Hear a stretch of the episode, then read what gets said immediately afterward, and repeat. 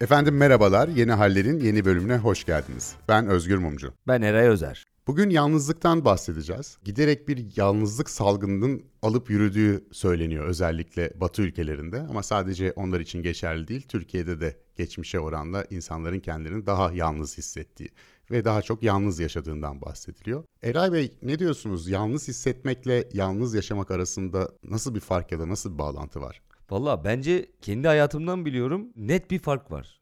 Kendi hayatımdan nasıl biliyorum? Ben yaklaşık olarak 11-12 sene falan tek başına yalnız yaşadım. Uzun süreli bir ilişkim de olmamıştı. Yani 11 sene boyunca yalnız yaşamış bir insan olarak biliyorum, farkındayım. Bazı zamanlar vardı o ev bana gerçekten acayip boş gelir. Evin içerisinde vakit geçmez. Bazen de böyle insan evinde huzurla oturur.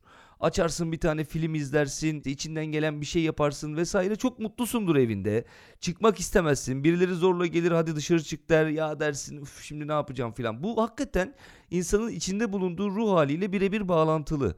Yani bazen kendini aynı mekanın içerisinde çok mutlu, huzurlu hissederken bazen de o ev klostrofobik bir ortam gibi gelir. Ee, ben bunu o 11-12 senelik yalnızlığım boyunca diyeyim, yalnız yaşadığım dönem boyunca zaman zaman dalgalanmış biçimde hissettim. Sonuçta gerçekten de yalnız insanlarız. Yani hayatımıza baktığımızda önemli bir kısmını yalnız geçirmiş insanlarız. Ben üniversiteye gittim işte buradan Ankara'ya, İstanbul'dan. O zaman tek başımaydım. Bu yalnızlık aynı zamanda algılanan bir şey ya. Dolayısıyla bazen mesela Ankara'ya gittiğimde kendimi şey diye hatırlıyorum. Kimseyi tanımıyorum. İşte akşam mesela köy hizmetlerinin misafirhanesinde kalıyordum. Orayı bulmuştuk. Yurt çıkmadı. Köy hizmetleri misafirhanesinde bir amcayla aynı odayı paylaşıyorum mesela. Ama odaya girdiğim zaman falan böyle acayip kötü hissediyorum kendimi. Ben nereden Ankara'yı yazdım? Allah beni bildiği gibi yapsın falan diye. Sonra geçiyor tabii. 3-5 tane arkadaş buluyorsun. Onlarla takılmaya başlıyorsun falan. Ondan sonra iki ay sonra geldiklerinde sen oranın artık kurdu olmuşsun mekanların, ortamların filan. Sen de yalnızsın mesela. Sen de yalnız yaşadın yıllarca biliyorum yani. Evet öyle de ben şeyi merak ettim. Amcaya ne oldu acaba sonra? Amca çok fenaydı Özgür. Detay anlatırsam dinleyen insan kalmaz. Çünkü iki tane tekli yatak vardı abi. Amca ak sabaha kadar aksırıyordu tıksırıyordu diyeyim sen anla yani oradan geri kalanını. Dolayısıyla ben o orada kaldığım bir hafta boyunca neredeyse hiçbir gece doğru düzgün uyuyamadan sabah kalkıp okula gidiyordum. Ben de evet uzun yıllar yalnız yaşadım. Bazen ev arkadaşım oldu, bazen kız arkadaşlarım oldu. Ama e, hem Türkiye'de hem yurt dışında e, yani genelde yalnız yaşadığımı söyleyebilirim. E, ama tam senin söylediğin gibi zaten İngilizce'de biraz daha net yapılabiliyor bu ayrım ya işte alone tek başına olmak işte yanında birisi olmaması objektif bir durum o aslında. İşte kendini yalnız hissetmek ise sübjektif bir durum. Zaten objektif yalnızlık ve sübjektif yalnızlık diye ikiye ayrılıyor. Yani insanlar başkalarının yanında da kendilerini çok yalnız hissedebiliyorlar. Vardır ya o klişe işte kalabalıkların içinde yalnız kalmak falan gibi. Zirve yalnızlığı diye bir şey vardır ya bir de mesela böyle. Zirvede çok yalnızım dersin. Ya onu şuna bağlıyorlar. Mesela işte zirvedesin. Yani çok başarılısın. Nedir? İşte şanın var, şöhretin var, e, paran var, pulun var. E, o vakit zaten insanların sana olan yaklaşımlarında sürekli kafanda bir soru işareti var. Hani gerçekten e, benimle arkadaşlık mı yapmak istiyorlar yoksa işte gücümden, paramdan vesaire faydalanmak mı istiyorlar şeklinde. O klasik yani ama henüz zirveye varmadığımız için ve yakın gelecekte de bir zirve gözükmediği için e, en azından ikimiz açısından bu önemli bir sorun değil gibi gözüküyor gözüküyor şimdilik. E, şu da var fakat tek başına olmak yalnız olmak değil. Gerçekten ben de evde tek başınayken kendimi çok çok iyi hissettiğim zamanlar genelde çoğunluktadır aslında. Ya da geçici olduğunu bildiğim zamanlarda mesela yurt dışında dilini bilmediğim bir şehre gittim. İşte bir etkinlik var vesaire. Bir gece ya da iki gece kalacağım. Ben bayılırım mesela. Slovakya'nın küçük bir şehrindeyim mesela. Git dolaş anlamazsın etmezsin hiçbir şey seni aslında rahatsız etmez çünkü geçicisin yani bir süre sonra gideceksin oradan. O başka bir durum e, fakat bu subjektif yalnızlıkla objektif yalnızlık arasında da bir neden sonuç ilişkisi olmasa bile bir korelasyon olduğu söyleniyor. E, doğal olarak daha çok tek başına yaşayan insanların yalnızlık hissetme ihtimalinin daha yüksek olduğu söyleniyor. Ve burada çok ilginç istatistiklerle karşılaştım ben. Yani ne zamandan beri insanların yalnız yaşaması, tek başına yaşaması artmış diye baktım ve kafamda şey vardı herhalde sanayi devriminden sonra işte e, üretim ilişkileri değiştikten sonra falan gibi. Fakat sanayi devrimi o kadar yalnızların oranını arttırmamış yalnız başına yaşayanların. Bir kişinin yani sadece tek kişinin yaşadığı haneler 1911 senesine kadar İngiltere'de yapılan bir araştırma yaklaşık %5.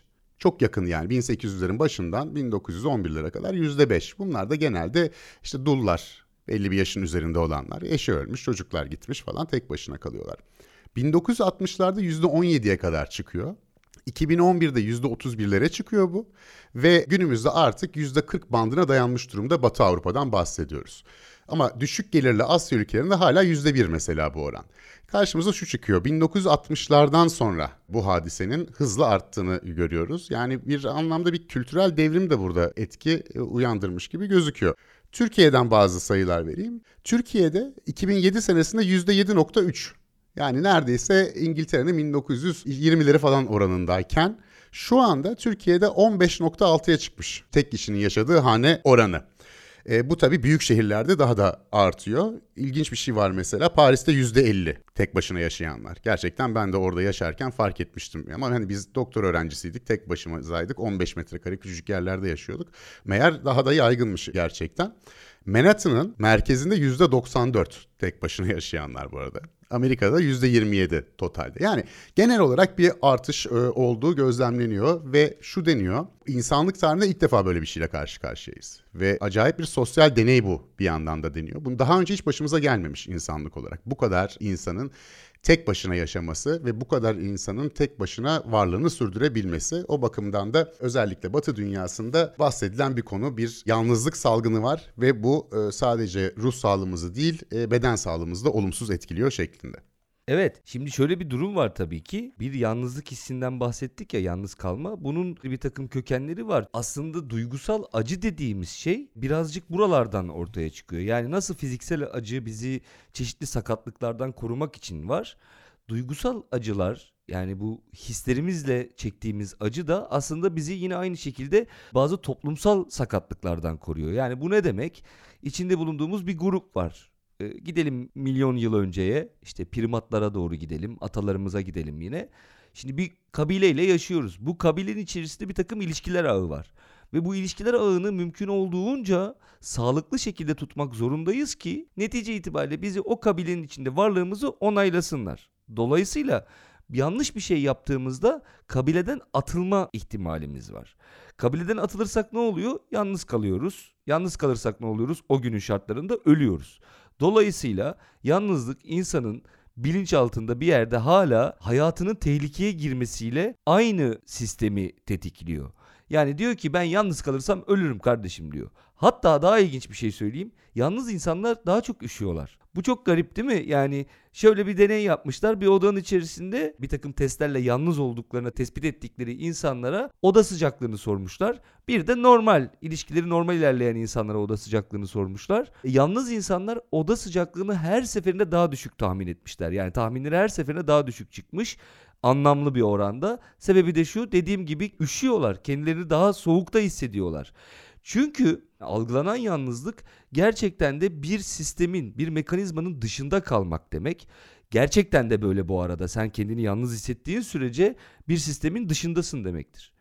Ve daha çarpıcısı bu yalnızlık aynı zamanda da bulaşıcı. İnsanlar yalnızlığı etrafındakilere bulaştırıyorlar. Bir network bu aslında, bir bağ. Sen yalnızsın ve etrafındaki insanlarla ilişkiden uzak durmaya başlıyorsun. Sonra etrafındaki insanlar da giderek daha az ilişki kurmaya başlıyorlar. Çünkü senin gibi yalnız insanlar çoğalmaya başlıyor topluluğun içerisinde. Bir yine araştırma diyor ki bir yalnız ortalama bugün modern koşullar altında 5 ay içerisinde yalnızlığını etrafındakilere bulaştırmaya başlar diyor. Bunların hepsi çok enteresan. Vücudun verdiği tepki de enteresan bu duruma.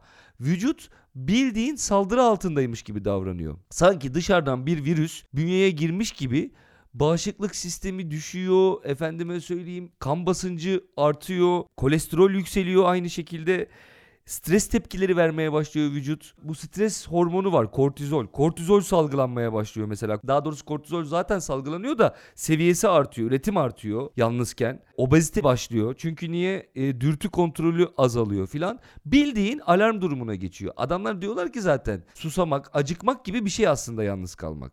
Fakat yalnız kalmak toplumsal olarak da böyle ifade etmesi zor bir şey olduğu için ne diyeceksin yani? Abi ben yalnızım ya. Benle ne olur biraz takılır mısınız falan mı diyeceksin? Bunu diyemediğin için acıktığında söylüyorsun. Bana yemek verin ben açım diyorsun. Susadığında söylüyorsun. Kardeşim susadım bana su verin diyorsun. Fakat yalnızken ben yalnızım ya benle azıcık muhabbet edin diyemiyorsun.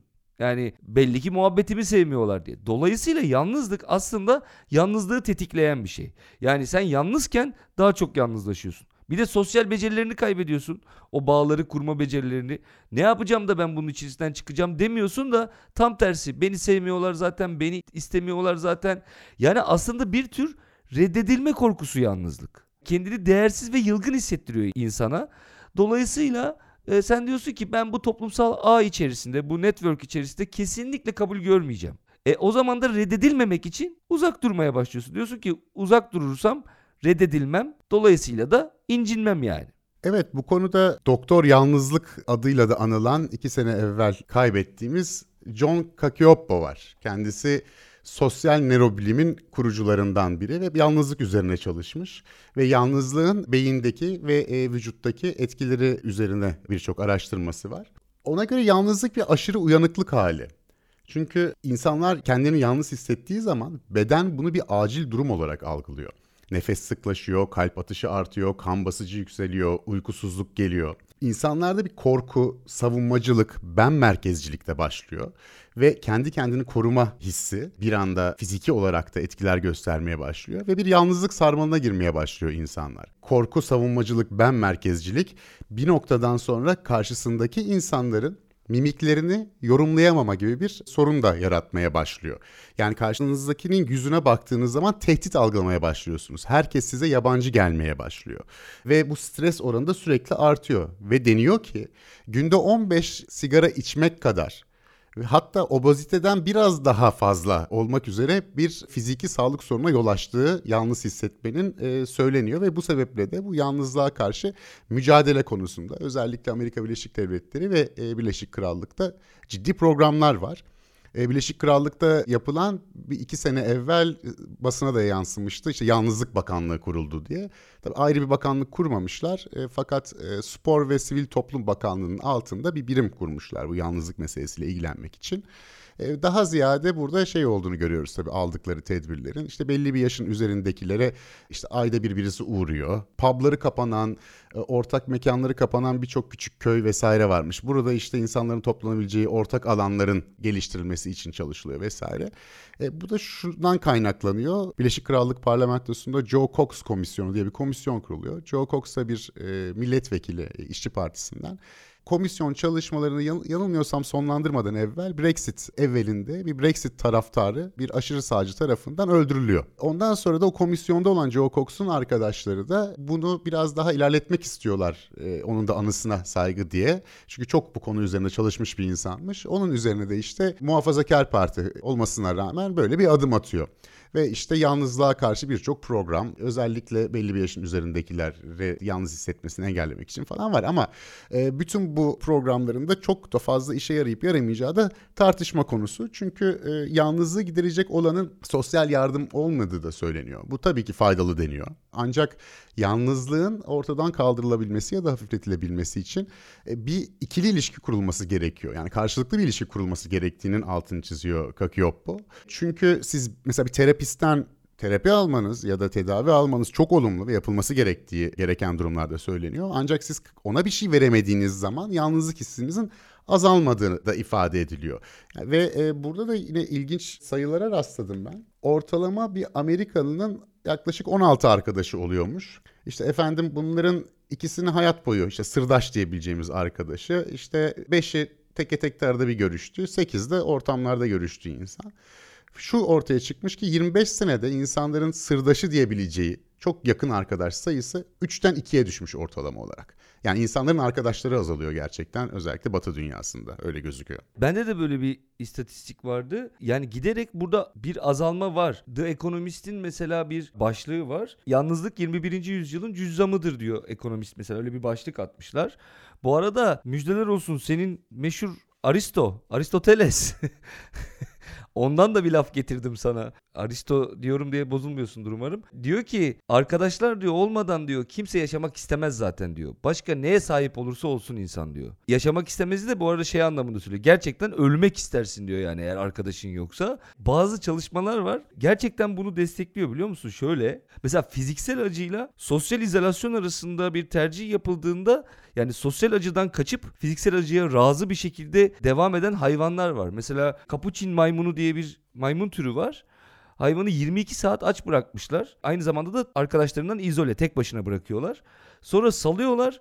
Önce yemeğe gitmiyor. Önce arkadaşlarına gidiyor. Ondan sonra gidip yiyor. Yani düşünsene fiziksel acı ve sosyal acı yani yalnızlık duygusu izolasyonla baş başa kaldığında fiziksel acımı sonra da halledebilirim. Ama yeter ki şu önce arkadaşlarla yarenliği halledelim. Aradan çıkartalım diyor yani maymun bile ya.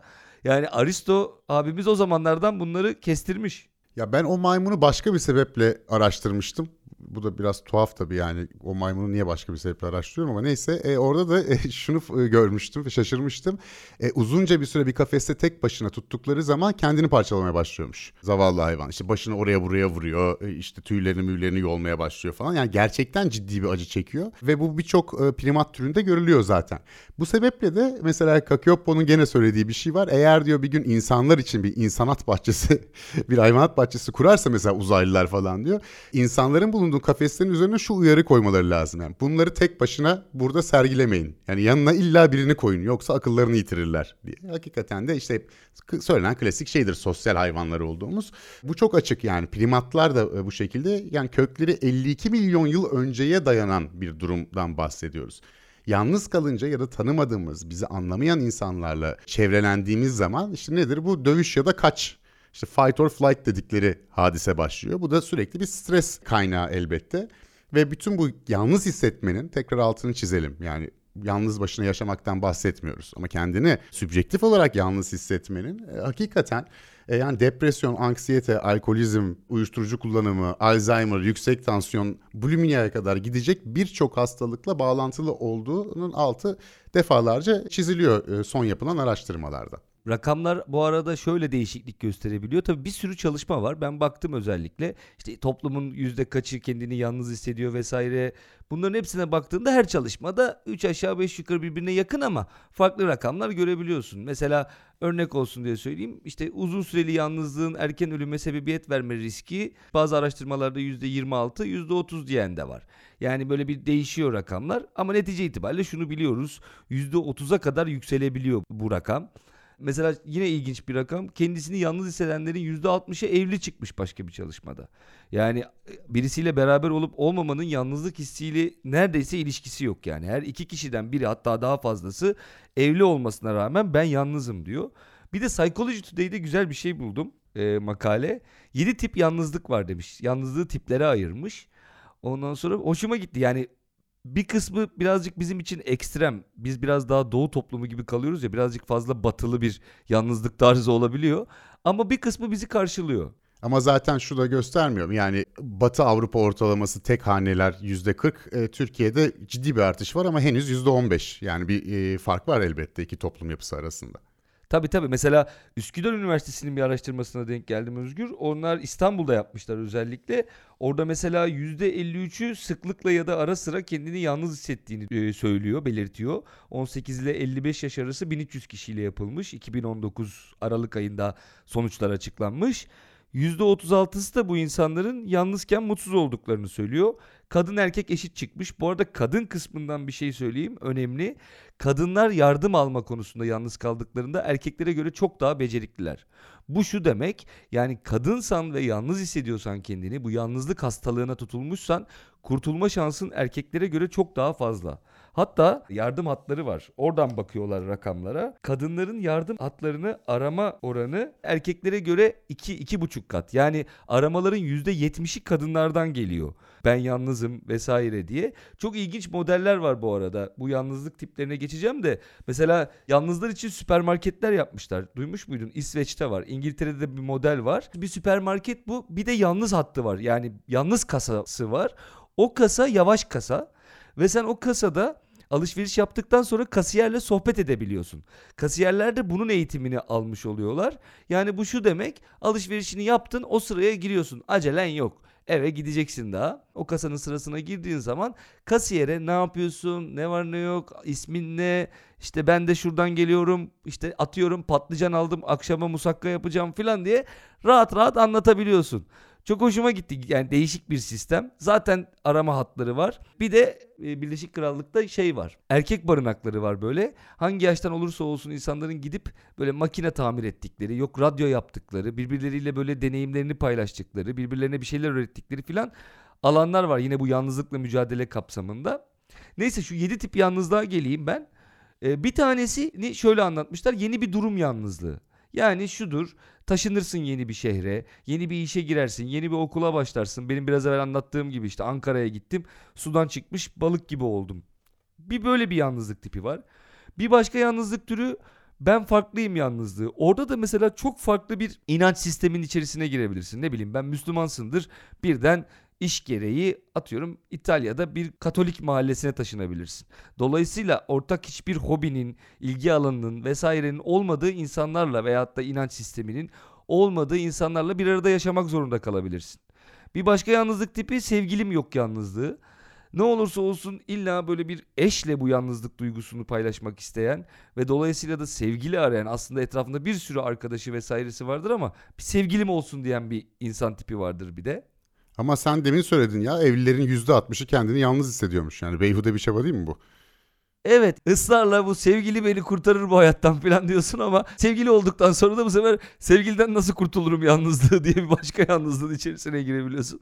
Sonra şey hayvanım yok. Hayvanım yok yalnızlığı bir hayvan sahibi olan bir insanın aslında bir yoksunluk hissi bu. Onun herhangi bir şekilde ne bileyim ben ölmesi vesairesiyle yaşanan bir yalnızlık türü olsa gerek bir şey var. E, hiç kimsenin vakti yok yalnızlığı. Yani arkadaşlarım var ama bir şekilde bir araya gelemiyorsunuz. İşte sürekli olarak herkesin bir işi çıkıyor. Herkesin bir kendi hayatı var, kendi meşguliyetleri var. Bir güvenecek kimsem yok yalnızlığı. Yani böyle içimi açacağım, işte çok özel sırlarımı anlatacağım vesaire. Bu seviyede bir yakınım yok gibi bir ruh hali. Bu Amerika Birleşik Devletleri'nde nüfusun dörtte birinin şikayeti. Yani konuşacak hiç kimse bulamıyorlar. Yani özel dertlerini anlatabilecekleri, kendilerini aşabilecekleri. Bu bir hayli yüksek bir oran gibi geldi bana. Çok yüksek çok. Yani sanırım benzer bir kaynaktan okuduk.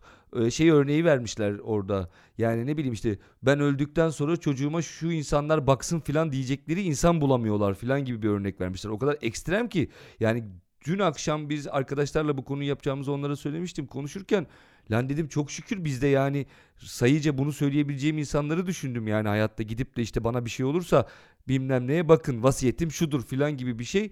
Maşallah dedim ya ben bir 5-10 kişiye filan rahat rahat gider bunları anlatırım ya. Düşünsene ortalama senin dediğin gibi 2 yani. Birader senin çocuğun yok niye bu kadar dert ettin ki bunu? Olsun yani yarın olsa kime söyleyeceğim onu bileyim ben. hani ben yine bileyim de çocuk olmasa da olur. Allah gecinden versin abi halledilir bir şekilde. bir de son olarak e, sessizliği paylaşamama yalnızlığı. Yani bu da şöyle bir şey. Hani gerçekten önemli bu aslında. Yani bir arada olmak ama sadece bir arada varlığını paylaşmak aslında dersin ya hani birisiyle beraber susmak da iyidir diye. Öyle birini bulmak da zordur. Yani bir arkadaşın vardır oturursun bazen hiç konuşmazsın ama onun o varlığı sana yeter birbirinizi anlarsınız. Veya bu bir sevgili olabilir yine aynı şekilde. Bir de insanlar bundan yakınıyorlar. Yani ben bir alanı o insanla paylaşıp o sessizliği beraber paylaşamıyorum diye. Zaten böyle olmuyorsa da hiç olmasın abi. Bir şey söyleyeceğim yani burada Nietzsche'nin bir lafı var. Çok güzel söylemiş yine. Nietzsche'de bu arada bu solitude yani tek başına olmakla yalnız olmak yani kendini yalnız hissetme arasında net bir fark var. Türkçe'de çok karşılamıyor gerçekten. Osmanlıca'da var bu arada yerini doldurabilecek kelimeler. Türkçe'de birazcık zorlanıyorsun. Tek başınalık bir inziva durumuyla yalnız kalma yani kendini yalnız hissetme aslında bir duygu olarak yalnızlık farklı şeyler. Nietzsche bu ayrımı çok net yapıyor ve diyor ki benim tek başınalığım nefis bir şey diyor. Ve yaratıcılık denen şeyi ben zaten tek başınalıktan beslenerek diyor ortaya koyuyorum ki oraya gelirsek gerçekten bunu işaret eden yani yaratıcılığın yalnızlıktan tek başına olmaktan doğduğunu gösteren bir sürü çalışma var. Fakat çok güzel bir şey söylemiş. Diyor ki benim diyor tek başınalığım etrafımda insanların varlığına veya yokluğuna bağlı değil. Aksine diyor Bana diyor bu tek başınalığımı gerçek bir eşlik, bir yarenlik önermeden çalanlardan nefret ederim diyor. Yani sen gelip de diyor benim tek başınalığımı ortadan kaldıracaksan ve üstelik de bana diyor yarenlik etmeyeceksen yani benim bir eşim, yoldaşım olmayacaksan o zaman zaten senden nefret ediyorum hiç gelme diyor Nietzsche yani. Hani böyle bir net ayrımı var. Bana kalabalık etme diyor yani etrafımda. Eğer gerçekten bu yalnızlığımı paylaşmayacaksan, tek başınalığımı alıp benden götüreceksen diyor. Çok hoşuma gitti bu e, benzetme. Evet de kardeşim ilk görüşmede şimdi ben ne bileyim Nietzsche'nin yarenliğini edebilecek miyim edemeyecek miyim bir şans versin. Nietzsche de zaten çıldırarak öldü abi şimdi o kadar da hani örnek alınacak bir insan değil bence ee, bu tip konularda. Yalnızlıktan delirdi diyorsun. Yok sosyal bir arkadaşmış o da yani öyle çok yalnız değilmiş. Ee, ona da baktım böyle hakikaten çok mu yalnız diye. Virginia Woolf o açıdan biliyorsun meşhur yalnızlardan.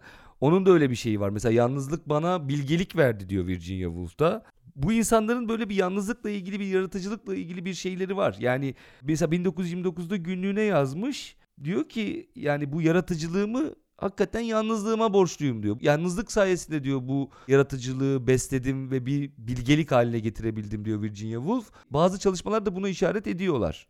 Bölümün başında bahsetmiştik işte bu sosyal nörobilimci Kakiopo yalnızlık üzerine çalışan kişinin o da şunu diyor yani insanların ara ara yalnız kalmaları gerekir tek başına kalmaları gerekir ki yani bir anlamda kendilerini şarj etsinler işte üretebilsinler ve tekrar sosyal bağları daha güçlü ve daha iyi kurabilsinler diyor. Yani onların da söylediği böyle herkes komün halinde sürekli işte eski bir primat sürüsü gibi yaşayalım demiyorlar elbette.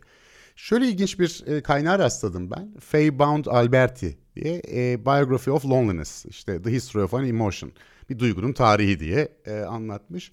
Alberti'ye göre 19. yüzyıldan önce kronik yalnızlık hissi yok ya da çok az karşılanıyor. Zaten tek başına hayatta kalmak mümkün değil diyor o dönem. İşte zenginsen hizmetçim hizmetçim var gene birileri var yani ortalıkta. Ve 1800'den önce taramış İngilizce edebiyat eserlerini. 1800 senesinden önce yalnızlık İngilizce'de nadiren görülüyor.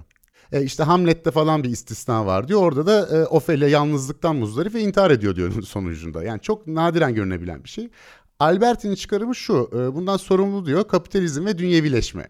Yani 18. yüzyıldan beri ortaya konan birçok ayrım ve hiyerarşi diyor. Yani kendinle dünya arasında, bireyle topluluk arasında, özel ile genel arasında bunların hepsi bireyci felsefeyle doğallaştırıldı. Ama bu aslında insan doğasına tersi şeklinde bir izahı var. Baktığın zaman da tarihe işte bu Aristoteles'lere vesairelere falan antik Yunan'da yalnızlık çok tasvip edilen bir durum değil. Dediğin gibi işte Aristoteles'in söylediği gibi yani hoş karşılanmıyor. Çünkü zaten toplum içinde yaşanılması gerektiği düşünülüyor. Bir istisnası var. O da şeyler işte e, tek başına direklerin sütunların üzerinde yaşayan ermişler var ya daha sonra Hristiyanlığa da taşınıyor bu. E, orada işte ana hakikati bulmak için yalnız başına kalanlara okey deniyor. Hani sen Diyojensin fıçının içinde takılabilirsin abi. Çünkü hani senin bir bildiğin var belli ki ermeye doğru ilerliyorsun. Ona onay veriyorlar ve bu da büyük bir dert olarak gözükmüyor zaten.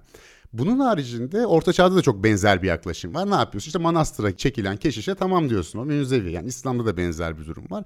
O durumlar haricinde kronik yalnızlığın olmadığı şeklinde bir fikri var Alberti'nin. Hani tarihe de çok hızlıca baktığında, göz attığında buna benzer bir çıkarım bulabiliyorsun. Ama tabii o zamanlarda herhalde kendi çok yalnız hisseden insanlar vardı. Ama belki bu derece yaygınlaşmamıştı.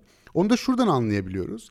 David Riesman var e, sosyolog Amerikalı. 1950 senesinde The Lonely Crowd işte e, Yalnız Kalabalık diye bir önemli bir eser yazıyor. Amerikan orta sınıfını değerlendirdiği ve bir klasik olarak şu anda hala e, okutulduğu söyleniyor.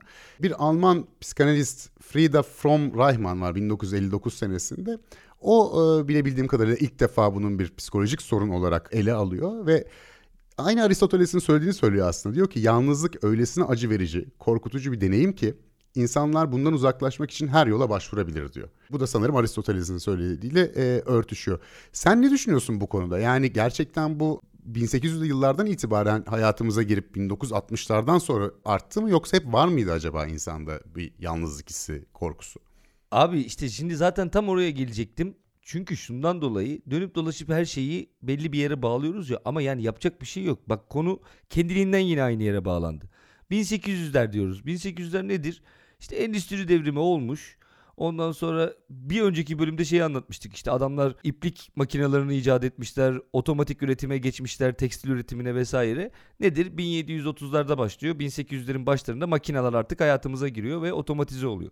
Dolayısıyla ne oluyor? İşte bu kapitalizm hayatımıza giriyor. Yine aynı yere bağlıyorsun dediğim o. İster istemez her şeyi kapitalizme bağlamak zorundayız. Çünkü hayat oraya bağlanıyor. Yani ondan önce evet yalnızlık var ama şöyle düşün. Yani kamusal alanla özel alan ayrımı bile farklı. Yani böyle bir kamusal alan tarifi yok ki. Hani o Alberti'nin şeyini ben de okudum kitabını ben de göz yani göz gezdirdim kitaba. O haklı şunu söylüyor diyor ki var olan sistem içerisinde insanlar organik olarak birebir de birbirlerine bağlı olmadan zaten diyor hayatta kalamazlar. Yani mümkün değil yaşayamıyorsun zaten yani. Şimdi e, bu makineleşme, otomatikleşme dediğin şey nedir? Fabrikaya gidiyorsun, işçi arkadaşını görmek zorunda bile değilsin. Sen bir şeyin üretim bandının bir yerinde görev yapıyorsun. Akşama kadar işte şeyi düşün o Charlie Chaplin'in Modern Times'ta dalga geçtiği şey vardır ya aynı şeyi vidayı sıkıyorsun akşama kadar. Ondan sonra çıkıyorsun eve geliyorsun. Zaten çalışma saatleri bu kapitalizmin endüstri devriminin başlarında 16 saat işte ne bileyim ben 14 saat 18 saat. Yemeğini yiyorsun yatıyorsun kalkıyorsun işe gidiyorsun. Hayatta kalman artık böyle bir sisteme indirgenmiş. Sonra kapitalizm daha da gelişkin hale geldikçe bu sefer rekabet başlıyor. Yani neoliberalizm dediğin şey e, arkadaşından daha iyi ol ki aç kalmayasın sistemidir. Yani aynı mahallede büyüdüğün adamla aynı işi yapmaya başlarsın. Fakat sistem sana der ki işte sen onun kadar hızlı değilsin. O yüzden de dışarı atar seni ve aç kalırsın. Böyle bir korkun var. Dolayısıyla kendine bir yaren, bir eşlikçi, bir partner bulman giderek zorlaşıyor. Artık herkes senin için tırnak içerisinde bir tür düşman e, mümkünse onu yenmek zorundasın. Ona müdahale etmek zorundasın. Bir de tabii bütün bunlar olurken kapitalizm gelişiyor, üretim artıyor. Üretim artınca bu sefer tüketimin artması lazım. Dolayısıyla insan dediğin şeyi artık müşteriye indirgemeye başlıyorsun. İnsanların mesela hayatta en büyük özgürlükleri nerededir? En büyük özgürlüğümüz nedir diye sorduğunda ben sana söyleyeyim. Almak ve satmaktır en büyük özgürlük. Hiçbir devlet alıp satmaya düşünce muamelesi çekmez. Al abi mümkün olduğunca al mümkün olduğunca sat. Bu güzel bir şeydi. Devlet teşvik eder bunu. Adı üstünde devlet teşviki vardır yani üretip satma konusunda. Dolayısıyla bunu beceremezsen sen grup dışında kalırsın. Bu oyunun dışında kalırsın artık sana sistem anlatmaya başlıyor. Dolayısıyla bu bir kapitalizm nanesi tabii ki yalnızlık. Eskiden senin dediğin gibi yalnızlık var. Tasavvufta da çok var. Dar derler ya dara girmek. Yani girersin bir yere bir tas su alırsın bir kuru ekmek alırsın. Dersin ki 40 gün sonra beni alın. Niye? 40 gün Tanrı'yı düşüneceğim dersin ben. İnsanı düşüneceğim, varlığımı düşüneceğim. Ama kronik yalnızlık insanın hayatında mümkün olan bir şey değil. Bir kere hane dediğin şey en başta söylediğin yere geliyoruz. O hane dediğin şey insanın tek başına yaşadığı bir yer değil. Mecbursun yani paylaşıyorsun o sosyal ağlar içerisinde kalmaya mecbursun hayatta kalmak için. Ben gideyim alayım başımı gideyim.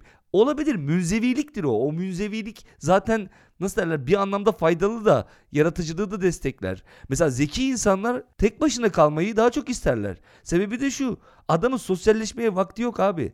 Kafada hedefler var. Bir şey koymuş kafaya. O hedefin peşine gidiyor.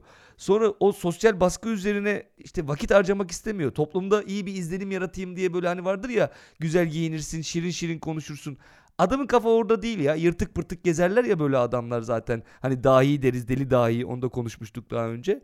E çünkü bu kafada bir yaratıcı fikir var adamın. O hedefe kitlenmiş. O sırada insanlarla konuşayım, eğileyim vesaire öyle bir şey yok. Buffalo Devlet Üniversitesi'nde yapılmış 2017'de bir araştırma var.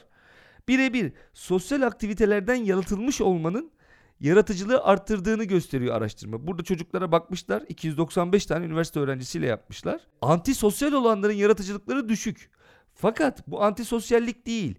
Şey yapıyorlar. Sosyal aktivitelere bilerek katılmıyorlar. Yani diyorlar ki bütün vaktimizi sosyal aktivite için vesaire için harcamayacağız diyen bir kesim var. Yani sosyal yaratılmışlık tercih eden. Bu insanların daha yaratıcı olduğunu görüyorlar. Çünkü zaten yaratıcılık birazcık da şeyden gelmez mi Özgür? Sıkılmaktan gelir yani. Hani hayatı doya doya yaşarsan yaratacak, üretecek yani fikir gelmez aklına. Daha doğrusu bir monotonluğa ihtiyaç var ki o monotonluğun içerisinden sıra dışı bir şey fışkırsın. Sen o sıra dışıyı zaten yaşıyorsan o sanatta, edebiyatta onu o dışa vurmak daha zorlaşıyor aslında. Yani o kadar güzel konuştun ki ben bundan sonra ne diyeceğimi bilemedim. Aklımda sadece Seda Sayın hanımefendinin verdiği yaşam düsturu var. Yani köpek gibi çalışıp kraliçe gibi yaşamaya çalışan insanlarız aslında hepimiz. Yani bu, bunu yaratıcılığa yaratıcılığa e, bir şekilde kanalize edemezsek işte sürekli çalışıyoruz. O monotonluk içerisinde kendimizi yalnız hissediyoruz. Yaratıcılığa kanalize edebilirsek belki kraliçe gibi yaşamıyoruz ama yalnızlığımız en azından yaratıcı dürtülerimizi e, bir şekilde güdülüyor gibi anladım ben bu manifestonuzu Eray Bey.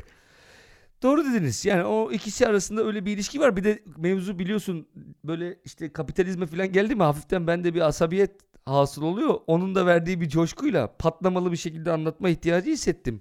Bu bizi yalnız bıraktılar lan bu hayatta falan gibi bir patlama oldu hafiften. O bir bela bu arada çok haklısın söylediklerinde. Yine mesela Amerikalı, İngiliz arkadaşlarımla konuştuğum zaman bunlar genelde sosyal bilimler alanında çalışan akademisyenler. Söyledikleri ortak bir şey var. Biz toplum yapısını tahrip ettik diyorlar özellikle Anglo-Sakson toplumlarda ve e, çok yalnız kaldık gerçekten. Ve öyle bir kültür geliştirdik ki yanındaki hep düşmanın, hep bir rekabet var. İşte bir şey başaramadıysan loser'sın ve e, bir küçük azınlık bizi e, ülkelerimizde meritokrasi olduğuna, liyakat olduğuna inandırdı. Bizi birbirimize düşürdü ve toplumsal doku tamamen tahrip oldu şeklinde eleştiriler var. Kapitalizmin böyle bir tesiri olduğu da açık. Ama tek tesir bu değil tabii. E, yalnız yaşamada şunların da etken olduğu söyleniyor. Bir kere yaşam uzuyor. Yani bir defa eskiden ölüp gidiyordun işte yani. E, evlilikler azalıyor bu arada 1970'lerden beri Batı dünyasında oransal olarak e, ciddi bir azalma var. E, çocuk yapmama eğilimi var Batı e, devletlerinde. Onun da önemli bir etkisi var. Yani yalnız yaşamıyorsun iki kişi yaşıyorsun sonra biri ölüyor hop yalnız yaşamaya başlıyorsun bir yandan da. E, işte boşanma artıyor, refah artıyor. Bu çok önemli. Bu arada olumlu bir tarafı var kadın haklarının artması kadınların ekonomik özgürlük kazanmasıyla beraber baba evinden koca evine diye eskiden tabir edilen kıskaçtan kurtulmaları ve tek başlarına yaşayabilmeleri. Yani her zaman çok kötü bir şey değil tabii tek başına yaşamak bu arada. Ailenin bir üretim birimi olmaması giderek. Yani eskiden ailecek de bir şey üretiyorsun, altta aşağıda dükkanda satıyorsun falan. İletişim devrimi var. Yani bu çok önemli bir hadise. Neticede insanlarla bir şekilde iletişebiliyorsun tek başına yaşasan da. E işte eğitim seviyesinin artması ve genel olarak ama bireysel ideolojilerin de e, etkisi olduğu e, söyleniyor. Burada sosyal medya e, da bir tartışma konusu. Kimisi diyor ki Sosyal medya insanların yalnızlığından para kazanıyor kardeşim. Yalnız olan insan sardırıyor sosyal medya. Sürekli refresh ediyor bir şeyleri. Ona buna mesaj atıyor. Ama buradan hakiki e, bir e, arkadaşlık ilişkisi ya da gerçek bir e, ait olma hissiyatını edinmek zor diyorlar. Bir kısımda diyor ki bu aksine e, yalnızlığa karşı bir panzehir olabilir. Bir topluluğa aidiyet hissini tekrar doğurabilir ve e, insanlarla temas etmemizi kolaylaştırabilir diyor. Tabi bu konuda iki farklı görüş var. Bu iki görüş arasında yerleşen çeşitli skaladaki görüşler de var. Sen ne düşünüyorsun bu konuda? Bu sosyal medya yalnızlığı azaltıyor mu, arttırıyor mu? Bir işimize yarar mı bu yalnızlık salgını konusunda? Ben aslında ikisinin de yani bu iki görüşünde haklılık payı olan alanlar olduğunu düşünüyorum. Çünkü gerçekten bazı çok izole insanlar yani hala hazırda yalnız olan ve sosyal iletişim becerilerini kaybetmiş insanların bir tür pratiğe dönmesi açısından bir faydası olabileceğini düşünüyorum. Bu dönüş kısmı yani yalnızlıktan kurtulma kısmı önemli çünkü. Yani çünkü çok zor. Yalnızlık böyle seni aynı zamanda eylemsizliğe iten bir şey olduğu için harekete geçemiyorsun. Bir başlangıç noktası yapamıyorsun. Mesela masaj yaptırın diyorlar. Çok ilginç. Niye? Çünkü temas var. Ondan sonra başka bir insanın temasına maruz kalmak bile sağaltıcı bir etkiye sahip. Ben şeyi bilmiyordum mesela yine evrimsel kökenlerine baktığımda sarılmanın fiziksel acıya iyi geldiği işte o annenin düşen çocuğa sarılma duygusuyla örneklemişler. Dolayısıyla yani dokunulmak, dokunma hissi hakikaten şifadır diyorlar. Yani iyi gelir, tedavi eder dokunulmak diye. Mesela masajla başlayan terapi seansları var. Yalnızlık, yalnız insanlarla yapılan terapilerde önce masajla başlıyor. Sonra bir spor salonuna gitmeye başlıyorlar falan filan. Dolayısıyla sosyal medyanın da böyle bir başlangıç, bir çapa noktası olması anlamlı geliyor. Ama bir yandan da yani şey tabii ürkütücü. Yani düşünsene senin şimdi mesela atıyorum şimdi bilmem nerede 5000 arkadaşın olabilir mi yani? Hani Facebook'ta 5000 arkadaşım var diyorsun yani. O ne demek ya? Be- 5000 arkadaş. Bir de o friend ya Facebook'taki mesela. Diğerlerine takipçi diyebiliyorsun işte follower falan. Ama mesela Facebook'taki bildiğin arkadaş yani. Hani arkadaş ekle diye bir şey var. Ben hayatımda görmemişim adamı mesela filan. 5000 arkadaşım var. Bir yandan da insana şu duygu içi boş bir arkadaşlık duygusunu aşılar mı diye de insan düşünmeden edemiyor tabii yani. Şu da var e, bu daha önce de bahsetmiştik. Fear of missing out var ya işte kaçırma korkusu. E, sosyal medyanın bunu da tetiklediği söyleniyor insanlarda. E, işte bakıyorsun işte birileri eğleniyor, birileri bir şey yapıyor. Hani ben uzanda kalıyorum, geride kaldım, anlamsız kaldım gibi e, anksiyete ve depresyon yaratabileceğini söyleyenler de var sosyal medyayı çok sık kullanmanın ve fiziki dünyada fazla aktif olmamanın. Eray bence bütün bu hikayeden çıkarılması gereken ders yani beni en çok burada aklıma yatan şu oldu. Bu bir yalnızlık sarmalı oluyor ya. Yalnız kaldıkça dost düşman ayrımında hassaslaşıyoruz. Daha şüpheci, kuşkucu davranıyoruz ve insanların aslında olumlu olan e, mimiklerini bile olumsuz değerlendirmeye başlıyoruz. Yani bütün insanlarda varmış bu durum. E, bu yalnızlık sarmalından çıkmak gerekiyor belki de. En önemli kısmı bu. Bundan çıkmanın da çeşitli metodları vardır. E, bunlardan da bahsediliyor ama en önemlisi hakikaten bir arkadaşınızı aramakla başlayabilirsiniz en basitinden. Galiba yalnızlık sarmalından çıkmak bu işin en önemli kısmı ve o sarmalın içinde olduğunda fark etmek belki hepsinden önemli diyorum ve esen kalın diyorum efendim. Bir ince orkoluk oldu ama Allah'tan bu sefer üzerine ben de bir şey söyleyebileceğim. Bir an korktum dedim ki ulan bütün alanları kapatacak yine ben yine güle güle demek zorunda kalacağım sadece. Şöyle hayatın geldiği noktaya bakar mısın? Adamlar bize aslında yalnızlığı bile satıyorlar. Düşünsene mesela plaja gidiyorsun loca satın alıyorsun. İşte geçen gün gazetelerde haber vardı. Belediye en sonunda yıktı çeşmedeki locaları falan diye. İşte 1500 liraya yalnız kalmaya çalışıyorsun günde. İnsanlarla muhatap olmamak için. Ve 1500 lira veriyorsun denize yalnız gireyim diye filan. İşte barlarda var öyle localar falan. Arabanın kendisi zaten diğer insanlarla beraber bir yerden bir yere gitmeyeyim. Tek başıma gideyim filan diye. Yalnızlık artık e, sistemin kendisiyle o kadar entegre olmuş ki adam sana yalnızlığını satıyor yani. İnsan olmasın diye şuralarda etrafımda para verip yalnızlık satın alıyorsun. Ben de bunun üzerine bu acıklı durumun üzerine şu sözün anlamlı olduğunu düşünüyorum. Şu Afrika atasözünün ve onunla bitireyim istiyorum. Demiş ki bir Afrikalı abimiz zamanında hızlı gitmek istiyorsan yalnız git. Uzağa gitmek istiyorsan hep birlikte. Esen kalın efendim. Merhaba. Bu bölüm biterken size ufak bir notumuz var. Yeni hallere destek olmak, bültenimize, konuklu özel bölümlerimize ve köşe yazılarımıza erişmek için Patreon hesabımızı ziyaret edebilirsiniz. Hesaba ulaşmak için patreon.com adresine yeni haller yazıp aratmanız yeterli. Teşekkürler.